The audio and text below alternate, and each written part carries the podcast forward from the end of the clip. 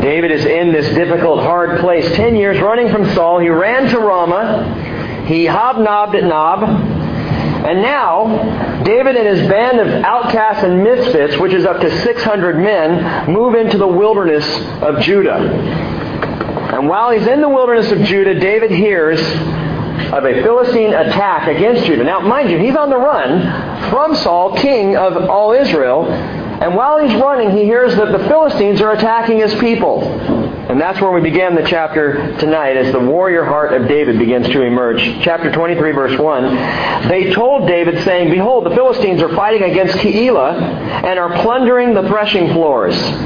So David inquired of the Lord, saying, Shall I go and attack these Philistines? And the Lord said to David, Go and attack the Philistines and deliver Keilah.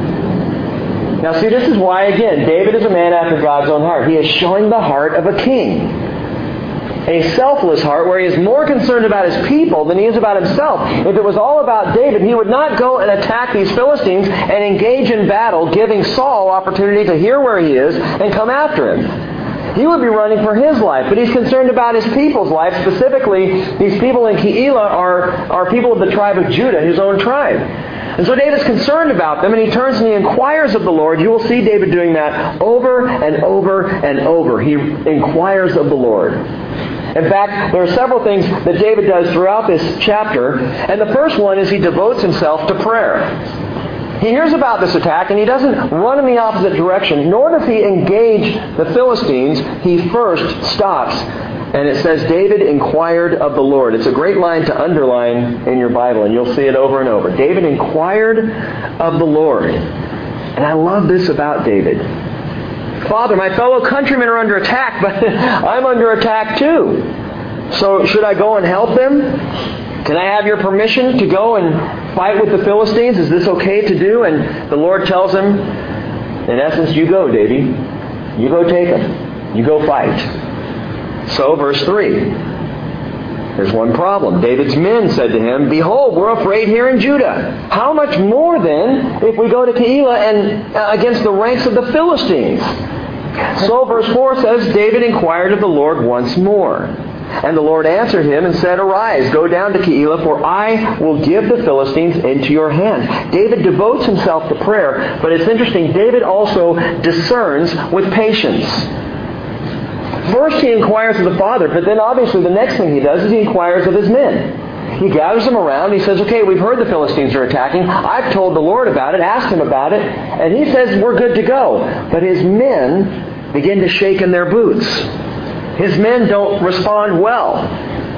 But I still believe that in this there is a key factor to us living as Christians in the way that we relate to other believers. And that's going to other Christians and testing things out, questioning them, seeking wise counsel from people that you trust and that you know well. Proverbs chapter 15 verse 22 says, Without consultation, plans are frustrated, but with many counselors, they succeed. Our staff meetings are just that. Same with our, our elders meetings. Our staff meetings, we just had one this morning, our, our whole staff together, and I've been in many different staff situations in churches over the years. This one is by far the most fun. Michelle, you know what I'm talking about. Because we, we get in there and we, we accomplish everything that needs to be accomplished, but it's, it's pretty wild. And there's a lot of input flying around. And there are times I look over at Les and bless his heart, he's just sitting there praying in the Spirit as fast as he can. just to keep up with everybody else, you know, because they're just going out, you know. And, and, but that for me, for me it works. Because I'm hearing from everybody. And I like that. I like the input. I, I crave the input. I want to know what. Okay, well, what do you guys think about this? What do you think about that? And there are times when, when our when our church staff have turned to me and said, "Rick, well, just make the decision already." In fact, I believe you did today, didn't you, Michelle? Just make a decision.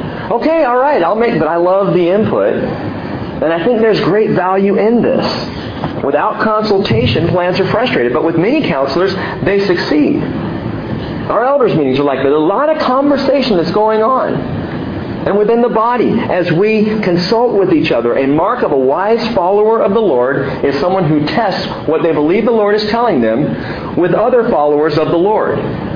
However, Once we've sought that counsel, it is always even more wise to go back to the Lord. Lord, I've talked to you about it. I think I know what you're telling me. I've taken it to this group of people.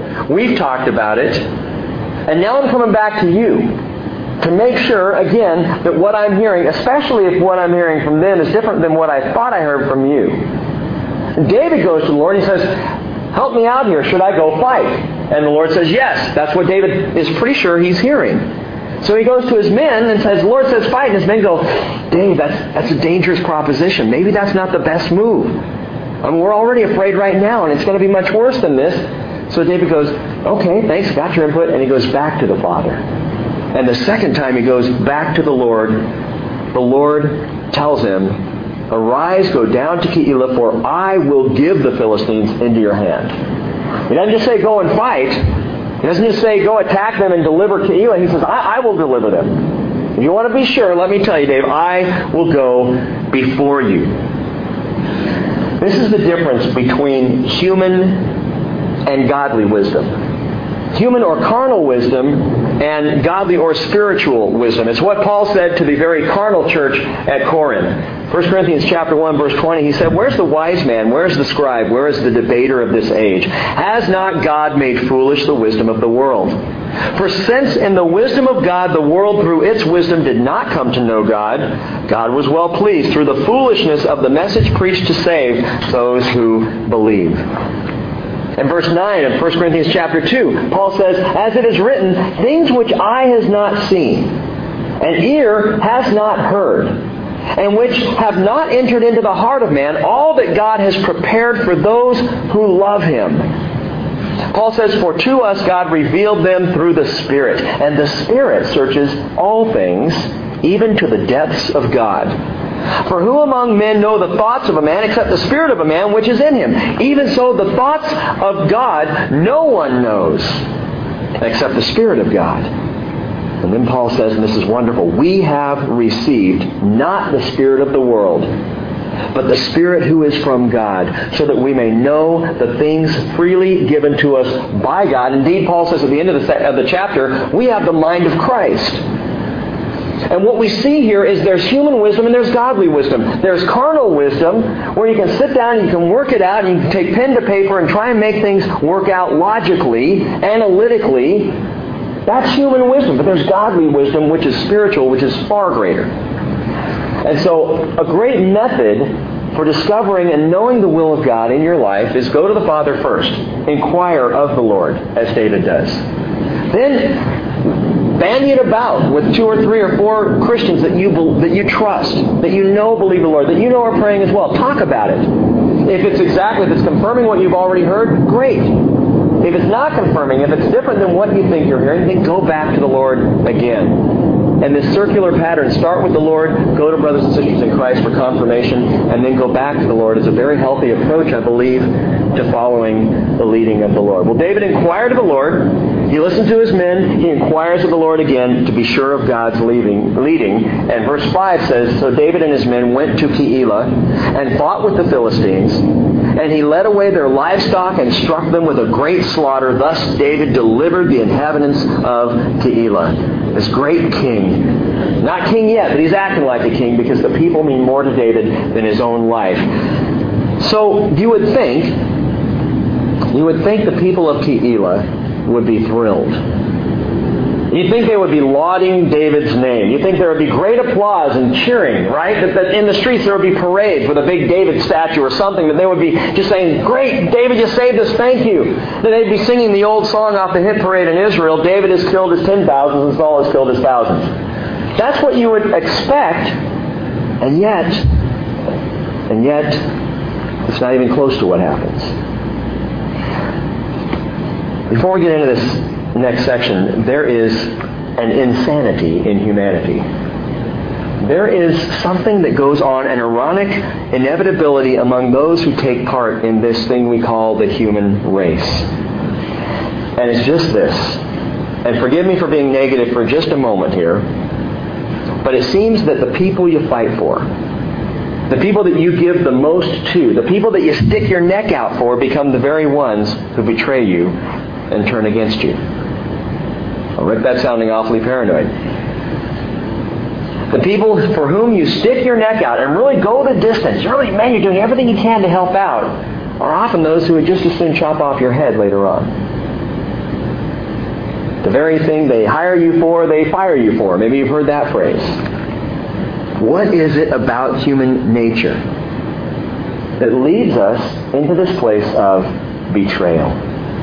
And again, I don't, I don't want to lay a big bummer on you here tonight, but I do want us to think soberly about this issue of betrayal, for David is now going to face this. Verse 6, it came about when Abiathar, the son of Ahimelech, fled to David at Keilah that he came down with an ephod in his hand. The ephod is that, um, that vest that the high priest would wear. And they would use the vest, you may recall, the vest was connected to, it's called the Urim and the, and the Thummim not the Urim and the Thummim, the Urim and the Thummim, and they would use that, and possibly the stones, the 12 stones of Israel on the vest, they don't know exactly how it worked, but it was used, the ephod, for talking to God and getting answers from the Lord. Urim and Thummim means lights and perfections, and so they think maybe somehow the stones lit up. I mean, there's different opinions on it, and we can't know. There's no way we can know because we've never seen it work. But he comes down with this ephod, and that's, that's what he's got, what he has here, because they want to inquire more of the Lord. But it tells us, verse 7, when it was told Saul that David had come to Keilah, Saul said, God has delivered him into my hand, for he shut himself in by entering a city with double gates and bars. Who told Saul? How do you find out? Saul summoned, verse 8, all the people for war to go down to Keilah to besiege David and his men. David, who just delivered a section of Israel from the enemy of Israel, Saul still wants to go down and kill him. It's amazing what bitterness will do. Now, verse 9, David knew that Saul was plotting evil against him, so he said to Abiathar the priest, Bring the ephod here. And then David said, O Lord God of Israel, your servant has heard for certain that Saul is seeking to come to Keilah and destroy the city on my account. Now, will the men of Keilah surrender me into his hand? Will Saul come down just as your servant has heard? O Lord God of Israel, I pray, tell your servant. And the Lord said, He will come down. And then David said, Will the men of Keilah surrender me and my men into the hand of Saul? And the Lord said, They will surrender you. What? David just saved their lives and they're, they're ready to turn him back over to Saul so that he will lose his life. Betrayal. Verse 13, David and his men, about 600, arose and departed from Keilah, and they went wherever they could go. In other words, they split in all direction. You know, they just took off, not together, not organized. They just went running for their lives, went wherever they could go. And it was told Saul that David had escaped from Keilah. He gave up the pursuit. So now, though David had delivered the people of Keilah, now David deals with the pain of betrayal. To be applauded and cheered one moment, to be welcomed with open arms one moment, and turned against the next is a dark reality in the human condition. And I'll give you the best example I can find on this. It was one week between the shouting of the words, Hosanna and Crucify. How long did it take the people in Jerusalem to turn against Jesus? I mean, that's, that's a stunning thought. That these same people who were laying down palm fronds and shouting his praises and singing Hosanna, that many of these same people were the ones standing there looking up at the cross going, What a shame. What a terrible thing. He must not have been who he said he was. Hosanna! Crucify! Betrayal that the very men who stood with Jesus, like Peter, said, I will go to the death for you, when Jesus' life was in danger, Peter hot footed it out of there. That the same Peter who had the strength to pull out a sword in the Garden of Gethsemane and lop off the ear of the high priest's servant, this same Peter, when confronted by a little girl by the fire a few hours later, says, I don't know who he is. I have no idea who you're talking about. Betrayal.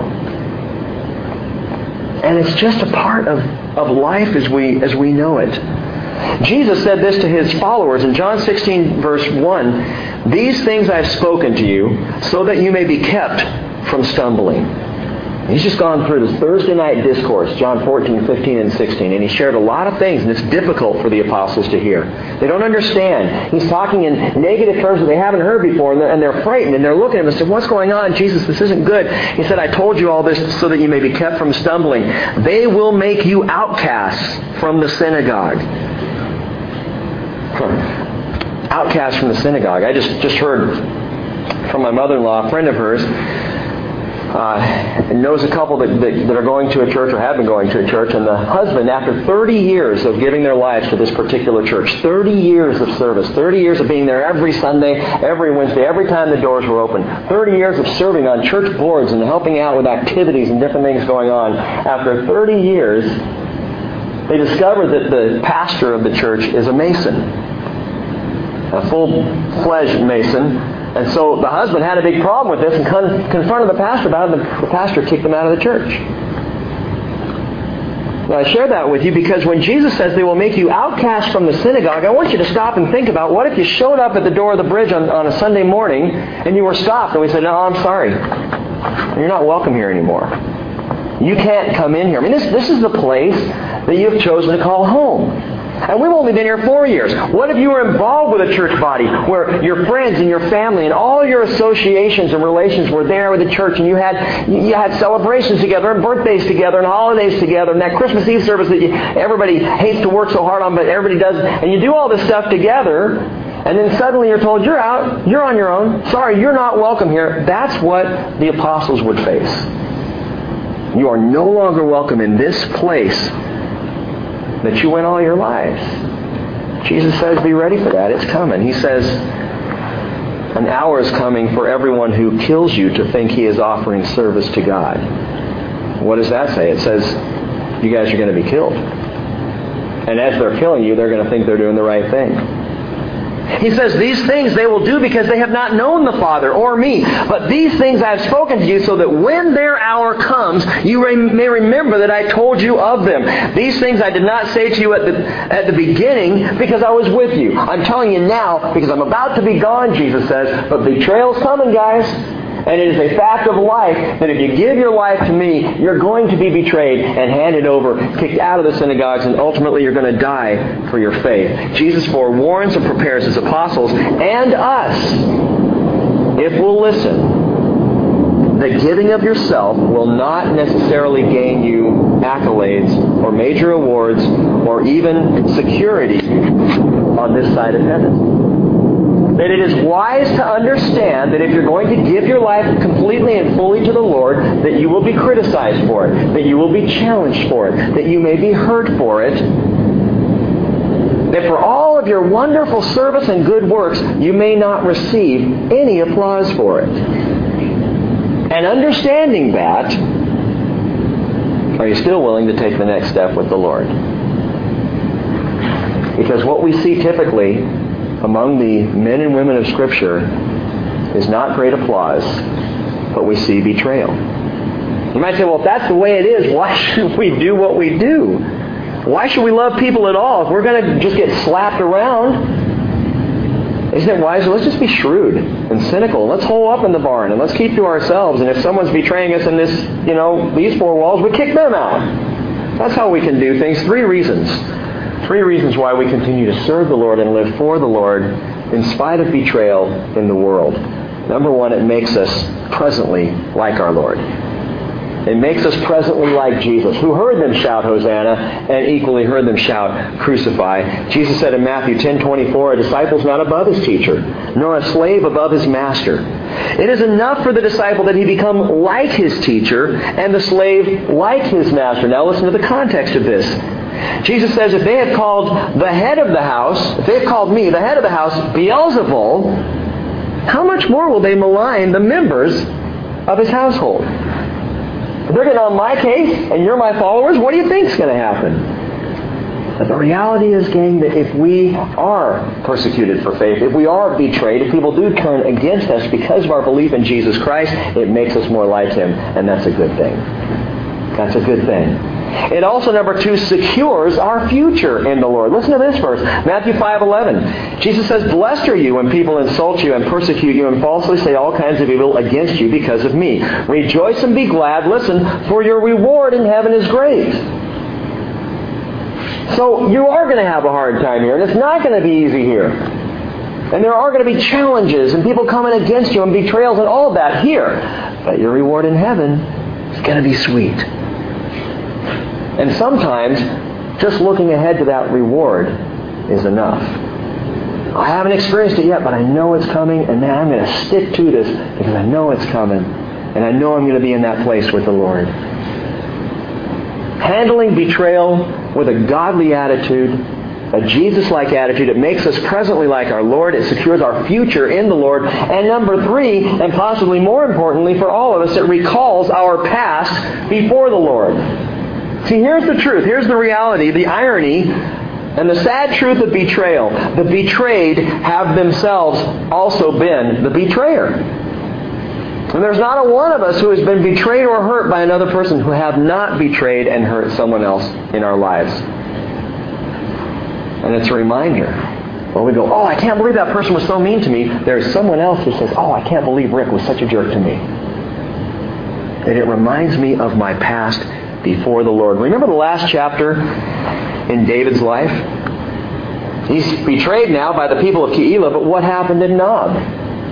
In essence, he betrayed the priest of Nob. He didn't tell him what was going on. He lied about it. He misrepresented the truth. Instead of coming clean with the priest and going, look, I am on the run here.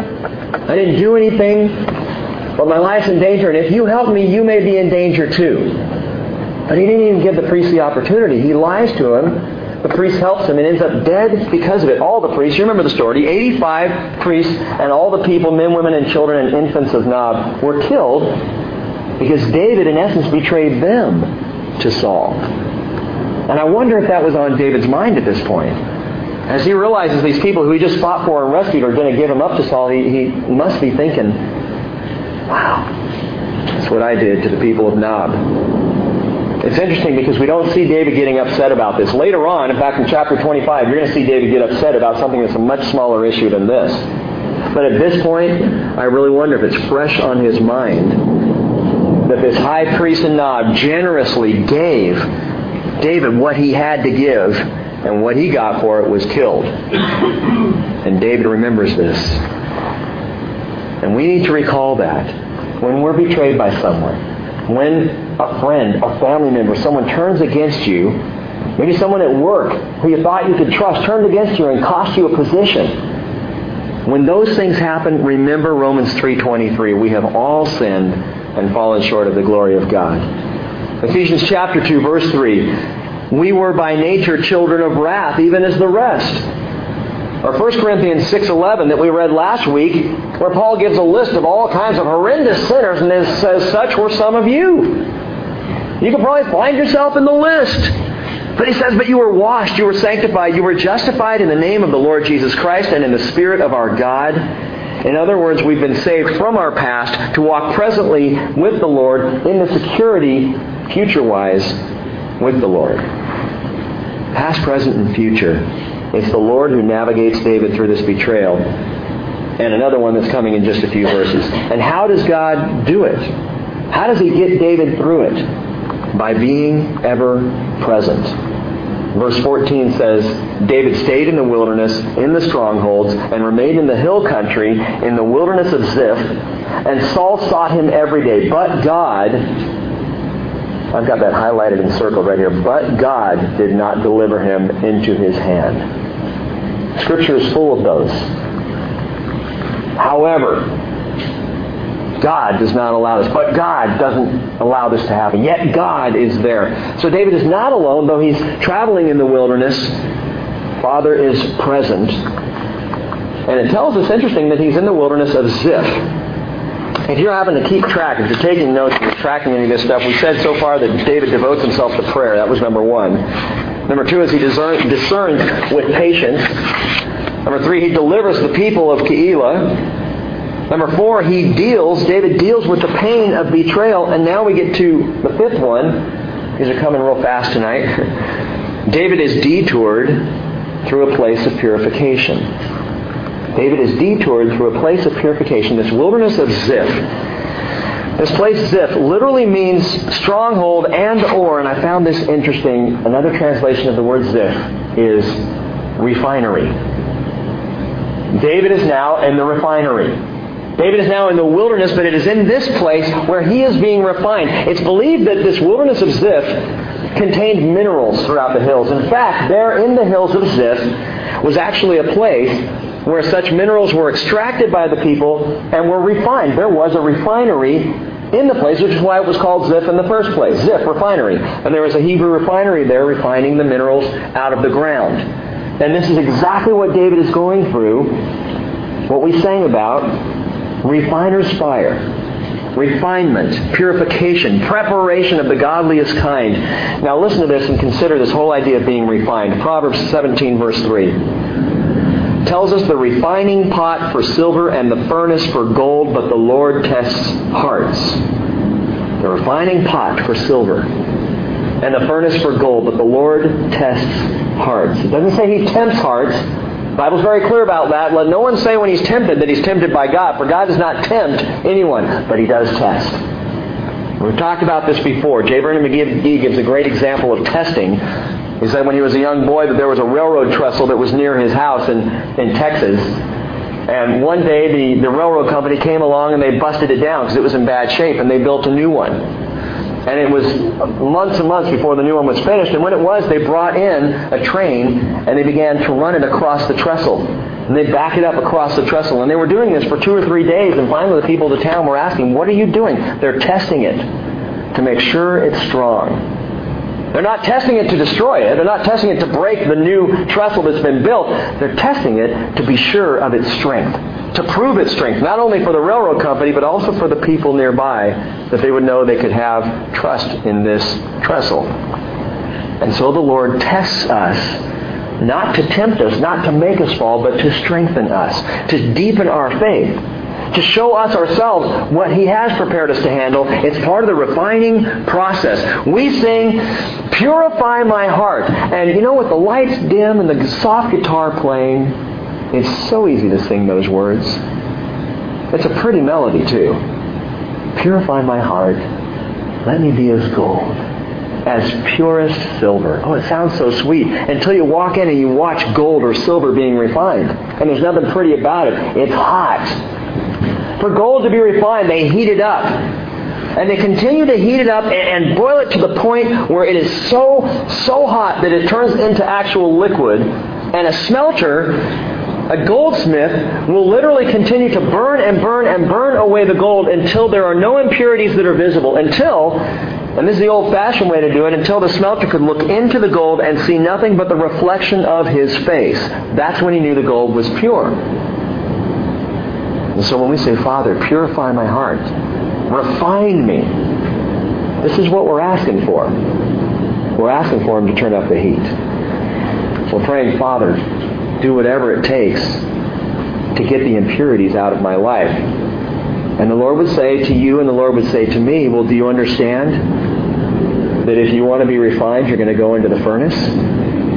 Do you understand that if you truly want to be holy, want to be set apart, that you can expect things like betrayal? Because betrayal may be a bad thing, and it may even be an act of Satan himself, but I'm going to use it to make you more holy, to make you more usable in my economy. Indeed, the scriptures say, and God says this specifically to Israel, Isaiah 48 verse 10, Behold, I have refined you, but not as silver. I have tested you in the furnace of affliction. That's a frightening verse. I mean, that raises for me a picture of the Holocaust and the ovens of Hitler.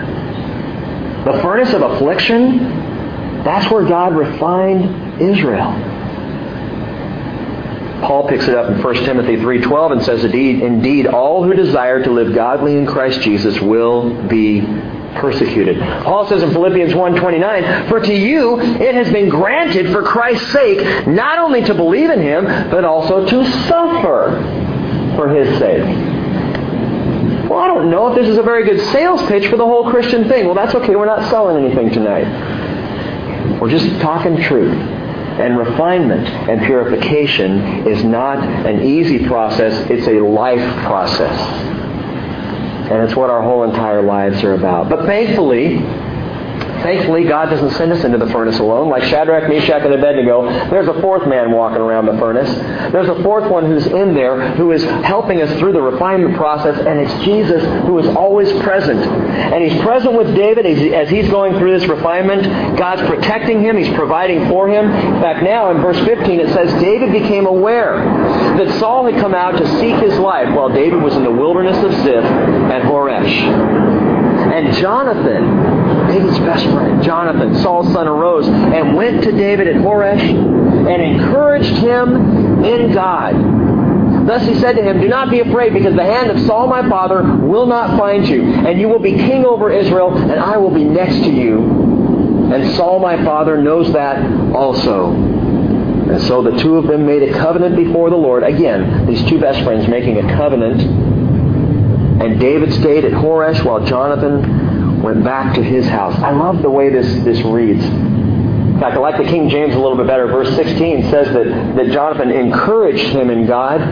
The King James says literally he strengthened his hand in the Lord. This is what a best friend, this is what a spiritual friend will do for you. Will strengthen your hand in the Lord. David's in the wilderness, and he's afraid, and he's running, and he's struggling, and he is being refined. But in the middle of this refinement process, I believe the Lord taps Jonathan on the back and says, Go. Dave needs you. Go encourage him. Go be there for him. And that's exactly what Jonathan does. He, he encourages, he strengthens his hand in God. In fact, it's interesting. Jonathan, David's best friend, is similar in his words here to John the Baptist, Jesus' cousin.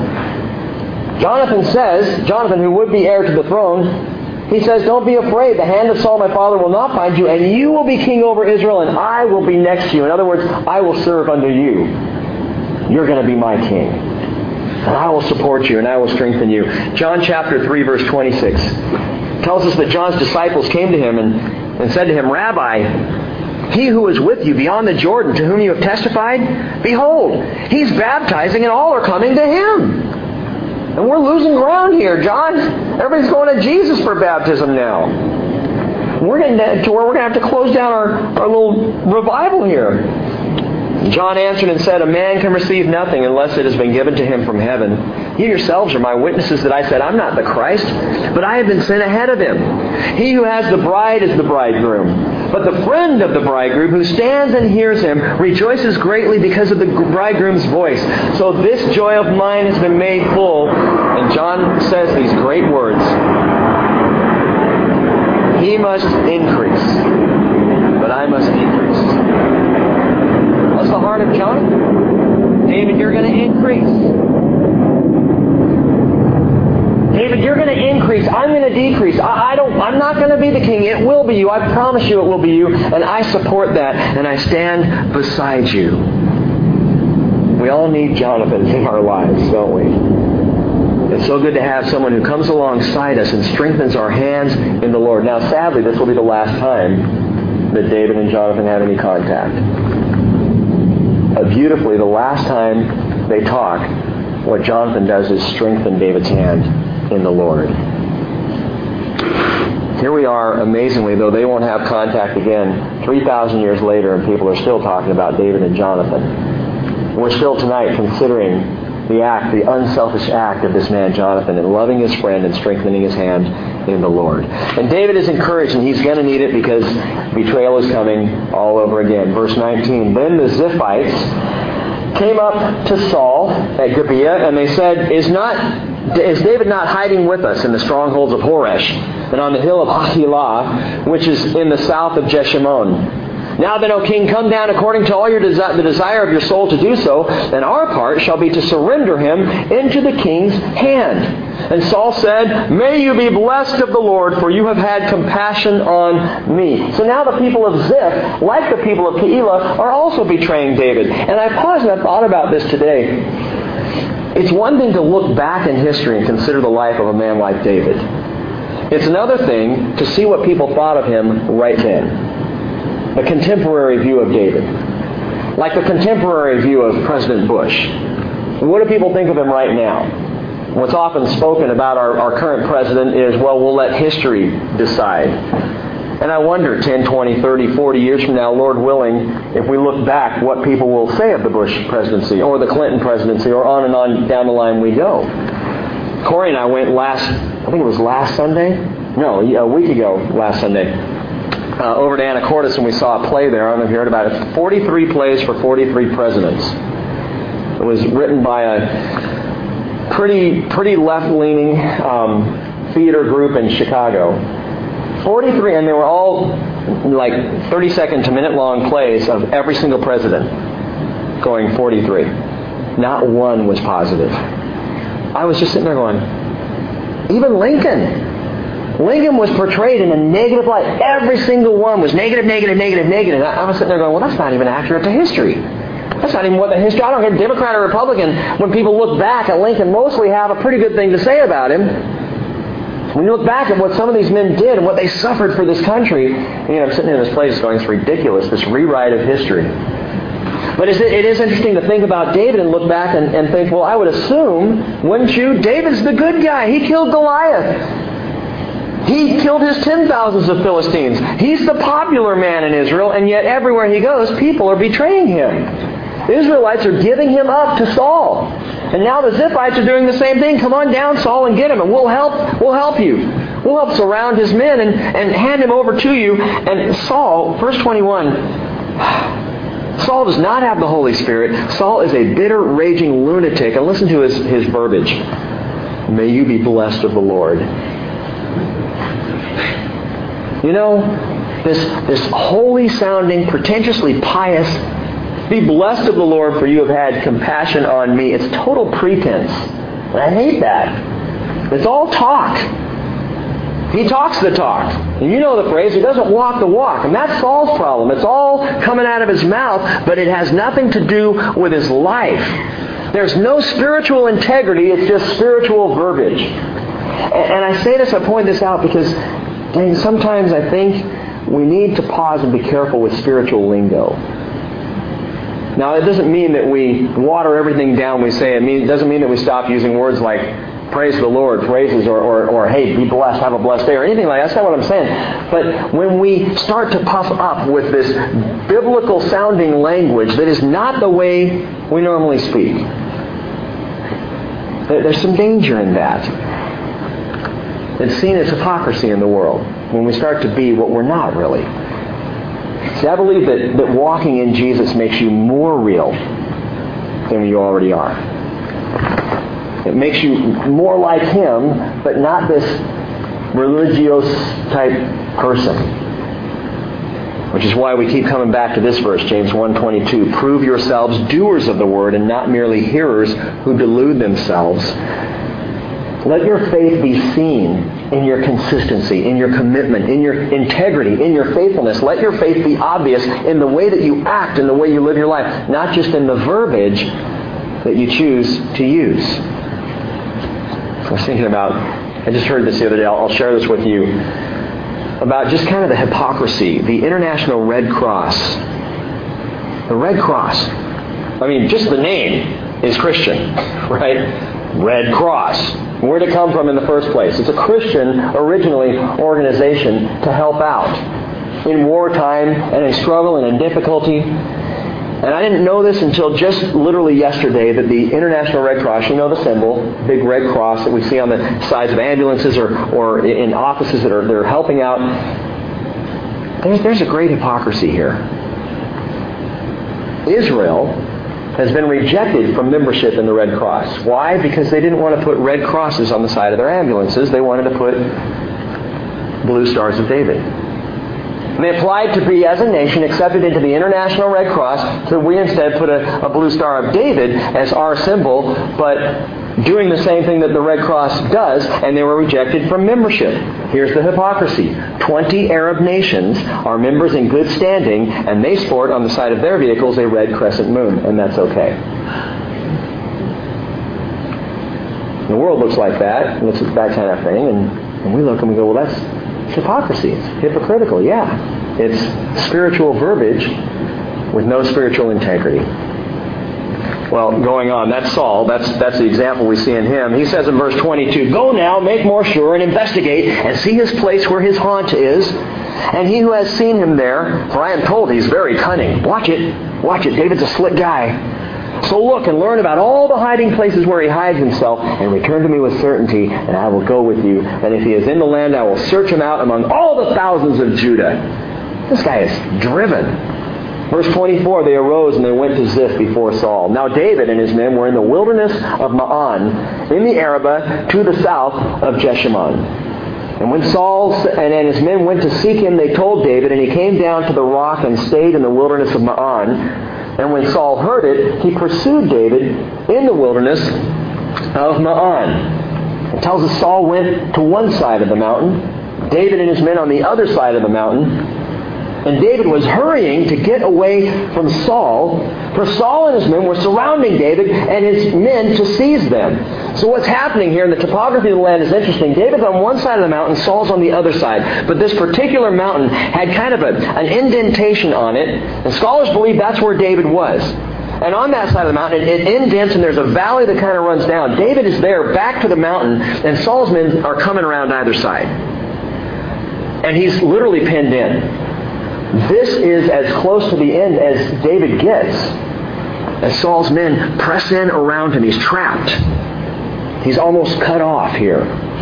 His men, David, they're going to be seized, but at the last minute, there is a great escape. Verse 27. But a messenger came to Saul saying, Hurry and come, for the Philistines have made a raid on the land. so Saul returned from pursuing David and went to meet the Philistines. Therefore, they called that place the Rock of Escape. This is fascinating to me. The enemy is attacking, but God is delivering. Saul has to leave and go fight the Philistines, the enemy of Israel. And I am absolutely convinced God sent the Philistines at just the right time to save David. But wait, the Philistines are enemies of Israel, God's people, therefore enemies of God. Yes, because God will use the enemy to save his people. Because the enemy's not that bright. He's like a roaring lion prowling around, but he's not that bright. I think we give Satan far too much credit, by the way. I think I said that before. I think I need to say it again. We give him far too much credit. We are far too frightened of the designs of the enemy when we stand covered by the blood of Jesus Christ. Greater is he who is in you than he who is in the world. Rather than run afraid, we need to recognize that God is sufficient to deliver every one of us from any attempt or attack of the enemy. And there are times when God uses the enemy to his own advantage because God is so great and so wise. And of course, we see David had nowhere to run, but he had to run to the rock of escape. The rock of escape.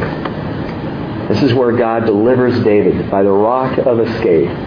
Great phrase, obvious phrase, I think, if you're thinking biblically, if you're thinking about what we've seen over and over, the rock of our salvation, Jesus Christ, is our rock of escape. This rock of salvation portrayed in Scripture, we see again and again. And here David is again saved at a rock. The Lord delivers him by the rock. And I was thinking about this whole idea of the rock of escape. And there are those who would say that rapture theology, the idea that the church is going to be pulled out before the tribulation, which I've told about, we've talked about, we've taught on, Revelation, we've studied it, I believe that fully. As amazing and, and almost almost unbelievable as it is, it's what the Bible says is going to happen. He's going to pull us out. But there are those who hear that and they say, well, the rapture, that's just theological escapism, isn't it? Aren't you just trying to be escapist? You know, aren't you willing to stay and fight the good fight through the tribulation? Honestly, no.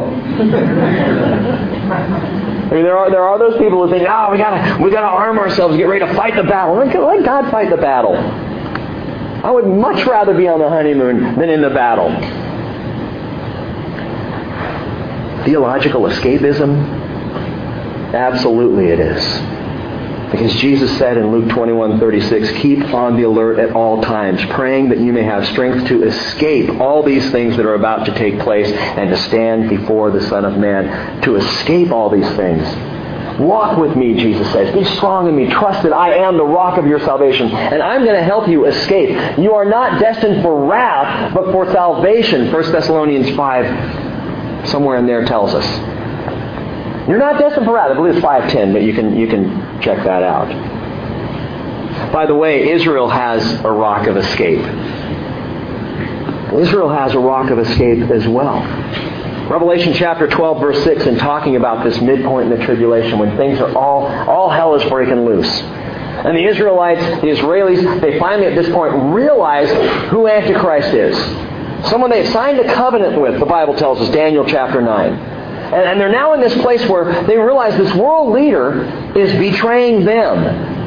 And Revelation chapter 12 verse 6 says the woman, who is Israel, fled into the wilderness where she had a place prepared by God so that she would be nourished for 1,260 days, which is exactly three and a half years. It's the last half of the seven-year tribulation. We asked that the question when we studied this in the Revelation series, where is it exactly that Israel will hide? Where is this place in the wilderness? Quickly turn over to Isaiah chapter 16. If you studied through Revelation with us, this will just shore up what you already knew. If you haven't studied it, check this out. Revelation chapter 16, verse 1. And we're thinking about, we're looking at Israel's rock of escape. As David has his rock of escape, as we have our rock of escape in Jesus Christ, Israel has a rock of escape as well. Isaiah 16, verse 1. Which says, and your, your Bibles may say this as a heading, it's a prophecy of Moab's destruction. But if you listen for a moment, it says, the, send tribute, send the tribute lamb to the ruler of the land from Selah by way of the wilderness to the mountain of the daughter of Zion. Selah. What is Selah? The Hebrew word Selah means rock. The Greek word, the Greek equivalent of this Hebrew word Selah, rock, is Petra.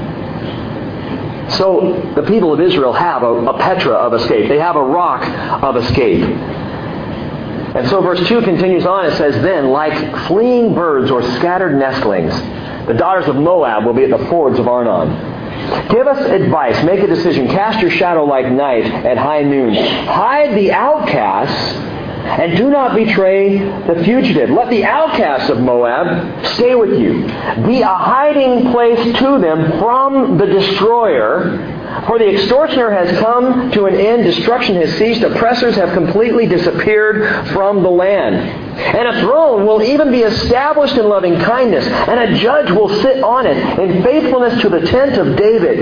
Moreover, he will seek justice and be prompt in righteousness. And this whole section in, in, in Isaiah 16, the, the indication is here, hide my people. The outcasts of Moab. Who are the outcasts of Moab? We're drawing back to Ruth, the Moabitess. And the people of Israel, Ruth's family were in Moab and then out. The outcast of Moab is Israel and hide them, the Bible says, Isaiah 16. Hide them, give them a hiding place, do not betray the fugitive, be a hiding place to them from the destroyer. Moab is today Jordan. Jordan today houses an ancient city carved out of the rock by a group of people known as the Nabateans, carved out of this mountainous rock, and the city is Selah, or you know it better as Petra. Many of you have already seen Petra if you watched Indiana Jones in The Last Crusade. That big rock temple thing they go into, it's Petra. And it actually exists and was actually carved out by the hand of men. Petra is also called the Rose Red City. We're planning in the next Israel trip to go to Petra it's a little expensive, so I'm, I'm trying to work that out and figure out how much can we really say, okay, this is what we're going to spend. You know, is $10,000 per person too much? Maybe we should back it off of that. I'm kidding. It's not that much. But we're trying to decide if we can afford it. But I'm, I'm dying to go to Petra and to see this place. Petra is carved out of red sandstone and they say, say that it yields 30 to 40 different shades of pinks and oranges and reds, especially as the sun hits it in the morning. They say it's dazzling. And Petra has one entrance that is 12 feet wide with rock walls that range in height on either side of it from 200 to 1,000 feet. It is an almost un, it's a defensible city. It's unoffensible. You, you can't get in. There's only that 12 foot entrance, and then overhead, you, it, you can't penetrate the city of Petra. It's a perfect hiding place in the wilderness. It is a stronghold. And Petra may very well be, and I'm not going to say absolutely, I can say absolutely God is going to provide a rock of escape. He is going to provide a place in the wilderness for his people. Will it be Petra? Well, it sure does fit Scripture. But I don't know absolutely. But during the tribulation, God is going to provide for his people Israel and Petra very well could provide shelter and refuge for hundreds of thousands of people across that period of three and a half years. So convinced, the Bible scholar W.E.B. Blackstone, so convinced he was that, that Petra is the place, he had tens of thousands of Hebrew New Testaments placed in stone jars and buried all around in Petra. just for some reading material during that three and a half years. So that's actually there. Interesting. Have you been betrayed? Then run to the rock of escape. Have you been hurt? Then hide in the cleft of the rock who is Jesus Christ. And David wrote in Psalm 18, verse 2, The Lord is my rock and my fortress and my deliverer, my God, my rock in whom I take refuge, my shield and the horn of my salvation, my stronghold. David understood strongholds. He didn't just, this wasn't poetic for David, this was life. And as he was saved by the rock of escape, as Saul returned to go battle the Philistines, David writes, God is my rock just as I was able to, to, to hide in this rock and, and, and be saved. God is my rock. What's beautiful about studying the life of David is the more we know about David, the more we understand the Psalms. They are real life engagements for David. He's drawing poetically, yes, but it's powerful because it's attached to life itself. Now, as we finish up, there is one last rock I'm going to mention to you. Verse 29. David went up from there and stayed in the strongholds of En-gedi. En-gedi. It's one of my favorite spots on the Israel tour. And whether or not we do Petra is, is, up for is up for question right now, but we will go to En-gedi.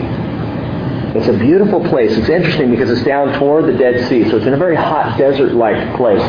But as you come up to En-gedi, you notice first of all that there's greenery everywhere, up into these mountain clefts. And there are caves all up, up this mountainous way that, that ultimately leads up to Jerusalem. And water comes down there year round. Even in the droughts, there's water in En-gedi. En-gedi stands for, or, or means in the Hebrew, spring of the gazelle. And there are little gazelles goats of some kind. They're, they're Hebrew goats, so I don't really understand what they're saying when they make their little noises. But they're jumping around all over the place at En-gedi.